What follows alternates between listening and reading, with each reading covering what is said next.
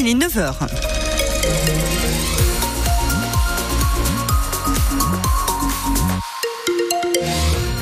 On regarde la météo pour vous annoncer que c'est un soleil généreux tout au long de la journée. Il brillera des températures prévues entre 16 à 20 degrés pour cet après-midi. 16 degrés si vous êtes à Acous, 20 degrés à Orthès ou Salis. Une tabacologue à votre service après les infos. C'est Cathy Meyer qui répond à vos questions et vos témoignages. Si vous avez arrêté de fumer, comment tenez-vous bon? Vous pouvez venir nous rejoindre dans l'émission entre 9h et 10h. Mathias Kern, ça a soufflé fort hier en Béarn et en Bigorre. Et des rafales de vent qui ont notamment emporté la toiture d'un élevage de volailles dans une commune au nord de Tarbes, à, Siarouille précisément. Mouvement de panique, plus de 2000 poulets ont été tués, Marion Aquilina. Sur les 4400 volailles de cet élevage, la moitié est décédée. 2200 poulets qui ont eu peur au moment où la toiture de l'élevage s'est envolée. En fait, c'est de la tôle qui a été arrachée.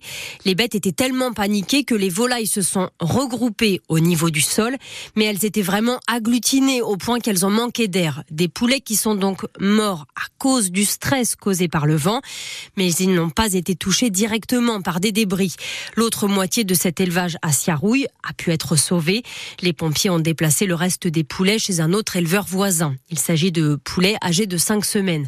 Quant au producteur qui déplore ses dégâts sur son exploitation, il n'a pas été blessé. Côté Berne aussi, il y a eu quelques incidents, euh, notamment des, des, bouts de toiture arrachés à Lembey, l'Escar, mais aussi euh, dans le secteur de Pau. Les pompiers qui ont reçu 200 appels à cause de ces intempéries sont intervenus une quarantaine de fois, rien que sur le département des Pyrénées-Atlantiques. La circulation des trains aussi a été interrompue hier dans l'après-midi entre Dax et Pau à cause de branches sur la voie. Ça a été interrompu jusqu'à tard hier soir. Ça a repris ce matin, indique la SNCF. Météo France qui a enregistré des rafales de vent jusqu'à 113 km heure sur la côte euh, basque et landaise à Biarritz ou à Cap-Breton, 105 km heure à Pau, enregistré donc hier.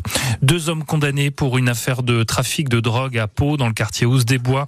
L'un a 64 ans, il jouait le rôle d'une nourrice, c'est-à-dire qu'il stockait la drogue. L'autre de 19 ans était revendeur. Ils ont été contrôlés la semaine dernière, jeudi dernier, dans le cadre de l'opération de police menée dans le quartier Housse des Bois. Les deux hommes ont été condamnés à une peine de 9 mois de prison ferme.